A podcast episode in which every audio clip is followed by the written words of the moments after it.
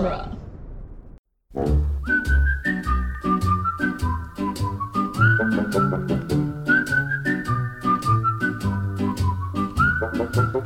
Welcome to the Jay and Silent Bob Minute, where we're covering the movie Dogma, one minute at a time. Today we're covering minute seven, quite possibly the greatest cartoons minute ever. I'm Jeff Ferry. And I'm Chris Derkach. And I'm Craig Cohen from uh, Conversations at Jackrabbit Slims, a Pulp Fiction podcast. Oh, that's, that sounds interesting. Uh, what do you guys cover? Because God knows there's a eight thousand different formats on the internet these days. It's kind of like an anti-minute show. Um, what I do is like a really, really high level sort of look at the movie every month. I have a different guest on. Um, normally, I'm looking for other podcasters, um, but I'm open to bringing anybody on the show. But we'll just have a general conversation about the movie. So uh, we're we're sort of in the minute format, taking like a microscopic view at things. Uh, on the the monthly show, we're kind of taking like a high level uh, view of it. Um, and we'll we'll get down into the weeds sometimes and cover specific scenes. It's really dependent on the guest and where the conversation goes. Um, but you know, it goes everywhere. We recorded the other day. Um, I recorded a, a, an episode for for later this um, this year, and we started talking about Chris Rock's dramatic work in in New Jack City. So the conversation really goes sort of everywhere. Oh yeah, we don't know what that's like, Chris. Well, it's kind of fitting because Chris Rock's in Dogma, so Yeah. there's a connection there. I honestly, last week, I don't know if we talked about the minutes when we, when we podcasted last week. I, think we spoke about the beginning and the end of the minute and then nothing Yeah, in the middle. a lot of it just depends on what's happening, how long the scenes are. Because if you're four or five minutes into the same scene, it's tough to just keep talking about. And it's like, yep, they're both still there. Speaking of scenes, uh, this minute begins with a cheating girlfriend and ends with a familiar voice. So we are into minute seven, and we got uh, Matt and Ben. You may have heard of them. they they are hanging out at the airport back when you could do such a thing. This is such a Kevin Smith scene. Like watching this scene back, I was really smiling because it, it it reminded me of what I love about Kevin Smith, and it's that that dialogue that it- doesn't sound like something people would say in in your everyday sort of journeys, but it's perfect. Yeah, it's to me, it's the difference between what Kevin Smith nails, like right here, is what some of the people on shows where I can't stand, like it was, um, like the Dawson's Creeks of the world and that kind of stuff, where it's heightened, where like that for some reason that irritates me, where everyone's brilliant, where I like it here, where it's everyone in, in his movies are you at your wittiest Oh yeah, and definitely. you're and you're But- and you're sharpest. Yeah, but the other good thing here too is you have Matt and Ben, and, and they're two of the the best guys to deliver um, Kevin Smith dialogue, other than uh, you know Jeff Anderson or Rosario Dawson did a tremendous job with with Kevin Smith's dialogue, in my opinion. Yeah, there are like we But said, Kevin is Kevin's very specific of like some people can spit it out and some people cannot. oh, yeah, there are some people that cannot. Yeah, let's, let's yeah, see see our Mallrats coverage. yes.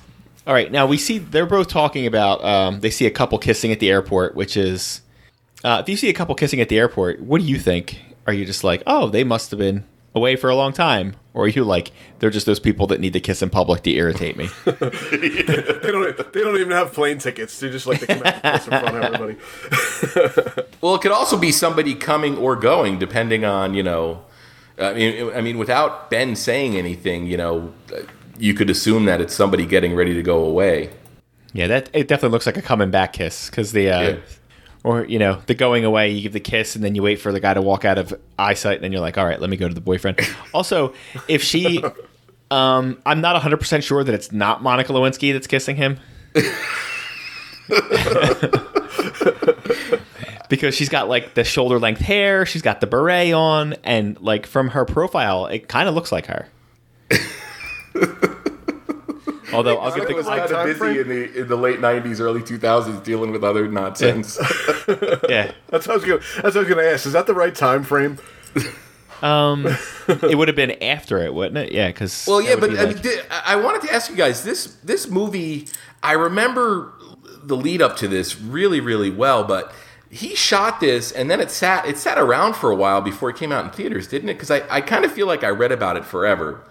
I think it just got read about because from the moment it was He in like pre-production, yeah, everybody uh. was talking about it because it's one of those movies where the hype about how against Catholicism it was and how anti-religious it was gonna. It was like this huge blast of that coming out, and then when you watch the movie, you're like, well, I mean, I guess I could see why it would piss off real hardcore religious people, but it's not really anti-religious unless, I mean, obviously if you're anti-abortion, right there, that's a deal breaker for you. but like, Yeah. I've certainly i've certainly seen movies that were harder on the church than this. Yeah, oh. well, I, I think a lot of it was was really really misguided, and I remember too that Kevin like he joined in on a lot of protests against this movie as well. Oh my god, that is the best footage ever. He's I think he says he's Brian Johnson in the footage, and they're like, "This is local man Brian Johnson," and they're like, "He looks a lot like the guy that directed this movie." I remember seeing this in, in theaters. I remember, I think every Kevin Smith movie, I can pretty much tell you where I was and, you know, like where I was sitting in the theater when I saw it. And this movie, I remember I went and saw it. I was still working in radio at the time. So I had a weird schedule. Like I didn't have like a nine to five. Like, you know, some days I would. I would go in at three o'clock or something because I had to work till eleven at night. And I remember I saw this like the first show before I went to work, probably the day that the, it, it came out. So that that was pretty cool. Yeah, this was this might have been the first Kevin Smith movie I actually saw in the theater. Because I wouldn't have seen, I would have been uh, too young or too out of it to see. Well, I didn't see Clerks. I saw Clerks when it was out on uh, VHS. Same. All Rats I didn't see. Chasing Amy was probably too small of a release to see. And then this was been his first like big budget, big stars that came out. Um, if you look at the letter that he opens, because I had to stop it to see who it's you know addressed to. It's just addressed to occupants. the people are lucky that he doesn't throw it away. It actually is addressed to um, 345 Redemption Boulevard, Milwaukee, Wisconsin 53202. So I tried to look that up, and there is no Redemption Boulevard, but there is a 345 St. Paul Ave 53203, which I believe is a church also. oh, nice. Did Yeah. did Kev Mallrats was filmed in? Oh, that was in Minnesota or was That was Minnesota. Minnesota. Okay, I was, I was trying to figure out. I'm like, I bet you Kevin's never. When he filmed this, he had never been to Wisconsin. Oh, absolutely not. Well, he there's in the script there's a deleted thing about he says at one point I think Loki says to Bartleby like, "How come we never like they were banished specifically to Wisconsin? Like that's where they're sent." And they're like, "How come we never left Wisconsin?" And they're like, "We were afraid we'd get sent somewhere worse." And he's like, "Where the hell's worse than this?" And he's like, "New Jersey." so then it's supposed to be the joke later on of like, "Oh yeah, that's where you're going to end up anyway." Uh, okay, so it's not a church now. I just click Street View on Google, and it's a parking garage now. So I don't know if well, it's a church you can listen. Anything can be a church if you pray hard enough. true. This is true. And this the movie itself was filmed in Jersey and, and Pittsburgh, right? Yes. I think this was one of his, I think he went back to Pittsburgh for one of the other ones. He liked Pittsburgh. Yeah, well, uh, Probably uh, the, the further the further along his, his career went, the less and less the films actually shot in Jersey. Oh yeah, at one point he was they didn't even film they didn't even do quick stop in Jersey anymore. Yeah, yeah. Because his people were like, We can just build you a quick stop. You don't have to go there. because filming in Jersey is not financially good for you. No, there and it sucks because there was a point where um, I think it was in in Bayonne or Hoboken. They had um, they had that studio set up for a while, and they filmed like Eternal Sunshine of the Spotless Mind there, and like Jersey was like a legitimate um, you know movie haven. And then I think it was Christie. Um, he basically got rid of like all the tax incentives, so it, it was no course. longer financially, you know, feasible to shoot in Jersey. Well, they had to pay for his extra food somehow. listen, if you, uh, I forget which one it was, it had to be Mallrats. You can listen to me go down on a rant about all the, the New Jersey governors. Because God knows there's a lot of them. All right, yeah. so uh, yeah, Matt Damon reads the thing with a wonderful picture of George Carlin in it.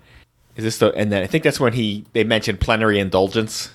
No, no, that- that's I, I that think later? That's, Am I losing it? yeah, Yeah, Here, um, Matt is is frustrated that um, they're at the airport when he could be at home watching cartoons. That's what he's like. He could be home watching his fucking cartoons. Yeah, what cartoons do you think he watched?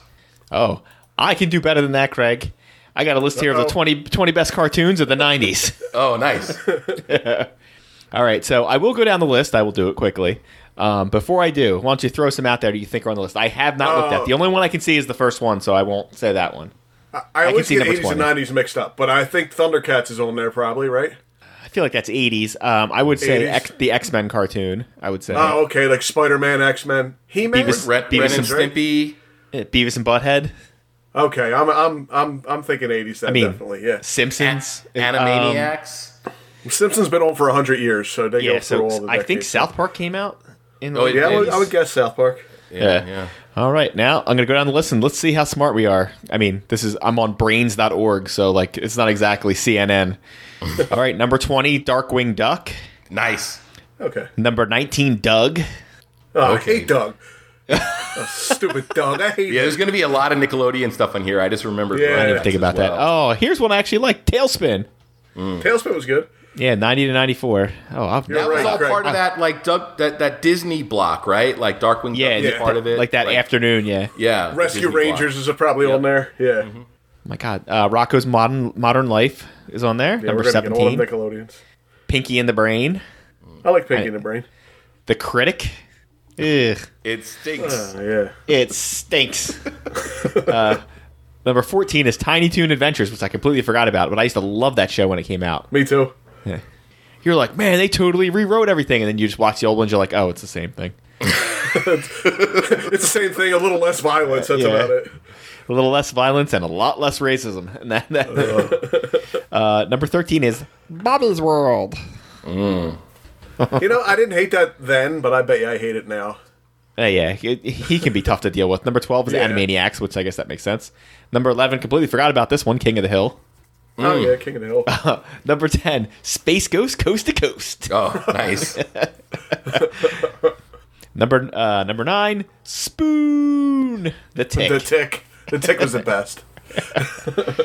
what, they've made two live action series now that have The Tick? Yeah, And, yeah, Yeah, I think yeah. they're still going on Amazon, right? uh, that one I think only ran for one season because apparently it cost a lot of money. Uh, number 8, Ren and Stimpy.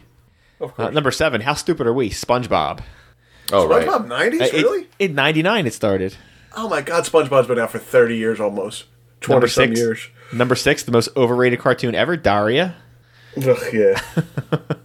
They were like, it's the smart cartoon show. Is it though? Number five, Family Guy, I think, which also started at 99. Not a fan. You're not a fan of Family Guy?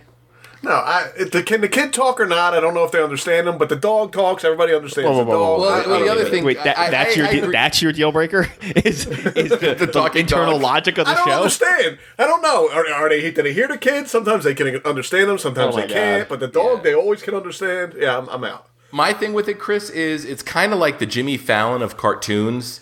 It's kind of like dare you. we're just How we're just dare gonna, you. No, we're just gonna do a reference, and that's what makes it funny. Oh, okay, and you better know the reference, or else you won't get it. Listen, I'm not saying it's better than some of these other cartoons, but it is certainly not Jimmy Fallon. I have watched Jimmy Fallon, and that is no Jimmy Fallon, sir. Every I do watch like Jimmy this. I do Fallon, like I'm the just Star Wars ones he did though. The um Yeah.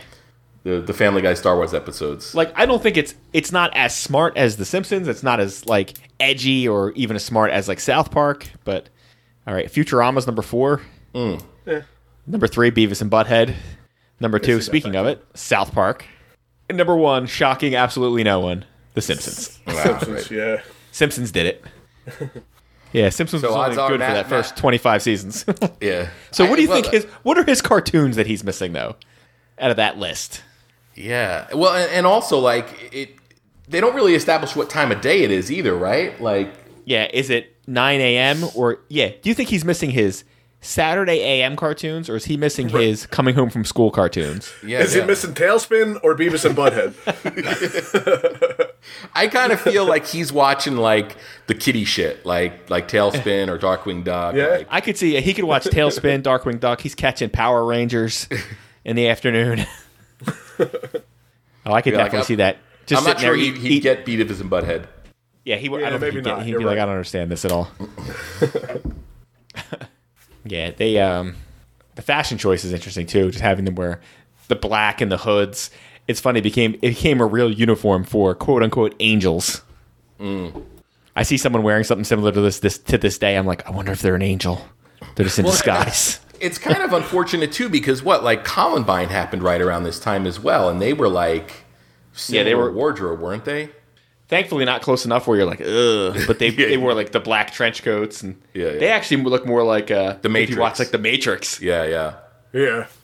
but like most things, it's like you watch the Matrix and you're like, man, everybody looks so great in this. I'm gonna wear this. Yeah, they look great because they all have two percent body fat and personal trainers, and and a makeup person and lighting and a hair person. Like Yeah. us Well, you know what the normal co- humans don't get to look like that. You know what the cool thing about watching the Matrix is now um, is the scenes where they're not in the Matrix, where like everybody's like pale and pasty, and you know, uh, you know, they, it's just like you know, like Keanu Reeves was like, "Oh, great, I don't have to do push-ups today." yeah, it's like yeah, I don't I don't have to I don't have to like you know cut all my water intake for the whole day so I can have cut abs. That's why like what was that that last uh the last Avengers movie? You know, Chris Hemsworth was like, hell yeah, I don't have to get in shape. I could just be a fat pig. Yeah, have you seen the set photos from the new one they're filming though? The Love and Thunder one. No, I Yeah, I seen think he's got still. I think he's got like the Hulk Hogan body still. Oh really? Oh yeah. He's, he's I got forgot that's right, Hulk yeah, he Hogan getting hooked. movie. Yeah. Oh yeah, brother. Oh, speaking of oh yeah, brother. Not really, but we get another Hicks cousin, Grant Hicks. How many? How many Hicks are there? Uh, we are now would it be four Hicks deep at this point. We're we're four in, and I don't think we're at the end of the Hicks. Is he the most successful so far? Okay, so Dante works in a convenience store. um, the guy in Mallrats is just just a, is a guest on a dating show, and he's going to college for I don't remember what it was, but it was something really stupid. Yeah. it was like it was two really awful majors. Yeah, Uh, and- well, uh, no, Chasing Amy, they were they were like executives, kind of. Oh yeah, the music was- executives, right? Yeah, but they like seemed really slimy, and I'm guessing they probably ran a company that went out of business at some point. Yeah, Grant could probably you know travel the country. You know, like, like a lot of those regional news people. Like you know, they when they wear out their welcome in one region, they just you know up up and move to Ohio and go through that state and and just keep moving. So who knows? Grant Hicks might still be on the air today. Yeah. What do you think? Do you think? Well, assuming if what happened to him doesn't happen, Grant Hicks, um, do you think he moves up in the world or down? You know how you move to bigger and smaller towns. He's currently in Red Bank as the Red Bank correspondent. Does he move up to a slightly bigger town or down to a slightly smaller town? Does like I does he get he's on- even more regional? I think he's on the upswing here. I think I'm he's on the saying- upswing. He's got a ceiling though, and his ceiling No is major market, no. no, no, no major market. He gets uh, you know, he's in like Tuscaloosa or something like that. You sure? You sure he doesn't retire thirty years in Red Bank? oh yeah, I mean that's possible. I mean, Yeah, we there see, are those news guys that you just they're, they're like state they're there forever. But I mean we Yeah. see those guys around here. But the difference is we're getting like I know you're getting Vegas stations and we're getting Philly stations, but like that's a good gig to get. like you're you're at like a major market. Yeah, you're not really moving up from a, a major city. Yeah, if you're in Philly, I mean if you're in Philly, your move up is probably New York, and if you're in Vegas, your move up is probably L.A. Yeah. But like I'm guessing those jobs are few and tough to get. Oh yeah, yeah. Uh, all right, so we get a we get a little smidge of Grant Hicks, but not too much. So we're not going to get too far into him. Does anybody have anything else for this minute they would like to discuss? No, you've got like the the great like late '90s, you know, uh, somewhat homophobic, you know, exchange about uh, you know, hurry up and take it before people think I'm breaking up with you. yeah, I did right there. That- I forgot but to even that, that's. but I still feel like, unlike some of the other homophobic jabs we've had over the last three movies, you could still put that in a movie today. Yeah, I, I think so. Yeah, you know, I could definitely see that in It's like a Judd harmless. Apatow movie or something. Because you could, I mean, because if you, it's one of those, you can tell if it's homophobic or not if you change the sex of the, the one of the people involved. Does it still land? Yeah, it uh, does. If the other person's a female, they can still say like, "Please stop looking at me. People are going to think I just broke up with you." Like Yeah. it still works. If you change the sex and then it doesn't work anymore, then you got to reevaluate what you're going for. You know what? That that is a great that is a great Yeah, that's a good theory. way to test things. now, don't look into it too much because I'm sure there's a hundred ways you can prove that it's not wrong. Let's all just assume that I came up with a real like Yoda level knowledge nugget, and we'll just move on from there. I can't wait to start telling people about that, and then they yell at me and tell me. I'm And they're like, that doesn't work at all, you idiot. they rattle off like 15 scenes that discount it. It's just like when Jeff the- told me. Jeff told me. I didn't make that up. Jeff. It's one of those when somebody comes up with like one of those brilliant movie laws, and they're like, "This is just the way it is," and you're like, "Yeah, it is," and then you start looking into it, you're like, "This doesn't make sense at all." like, what is the um? Oh, I'm not gonna remember. What's the rule about how you know the women talking to each other or whatever? In the Oh movie yeah, in, to- in a movie, uh, if there's not you know a certain amount of scenes where two women are talking and they're not talking about men, yes, the uh, the what the Bechdel test, I think. The Bechdel test, yes, is what it is. It's supposed to improve the inherent sexism of movies, which, spoiler alert, no shit. but um, the problem is sometimes movies that are horrifically like misogynistic and against women will pass the damn test. Oh, yeah, because yeah. two women talk to each other, and then there's movies where like there'll be a strong female protagonist, but it doesn't pass the Bechdel test because there may not be another woman for her to interact with. So it's weird. Movies are weird, guys. All right. Uh, if there's nothing else, Craig, why don't you uh, plug a podcast if you want to? All right, excellent. Yeah, like we talked about at the beginning of this minute, um, conversations at Jackrabbit Slim's the first Friday of every month. I sit down with a, a fellow podcaster or a friend or family member, and we just have a, a, a cool little chat about one of my favorite movies, uh, Pulp Fiction. And uh, I've been really, really enjoying it. Um, coming up on a year, I'm not sure when this minute's coming out, but uh, it's one of the many projects I started uh, during the uh, the pandemic and uh, it's it's really helped me sort of keep my sanity. So uh, yeah, conversations at Jackrabbit Slims. Put that into your favorite podcatcher, and uh, and enjoy. Hopefully, I'm not. I'm not You're bailing you out, Chris. You gotta go. Not bail me out. we are the Jay and Silent Bob Minute. We're on duelinggenre.com. We worked our way through Clerks, Mallrats, Chasing Amy. We've suffered through, and now we're on Dogma. What are we? Seven episodes in now. And It's minute I'm trying to seven. look. So I guess so. Yeah, so I just had to check if it was minute seven or not. what a dipshit. That's all I got. You got anything else, Jeff?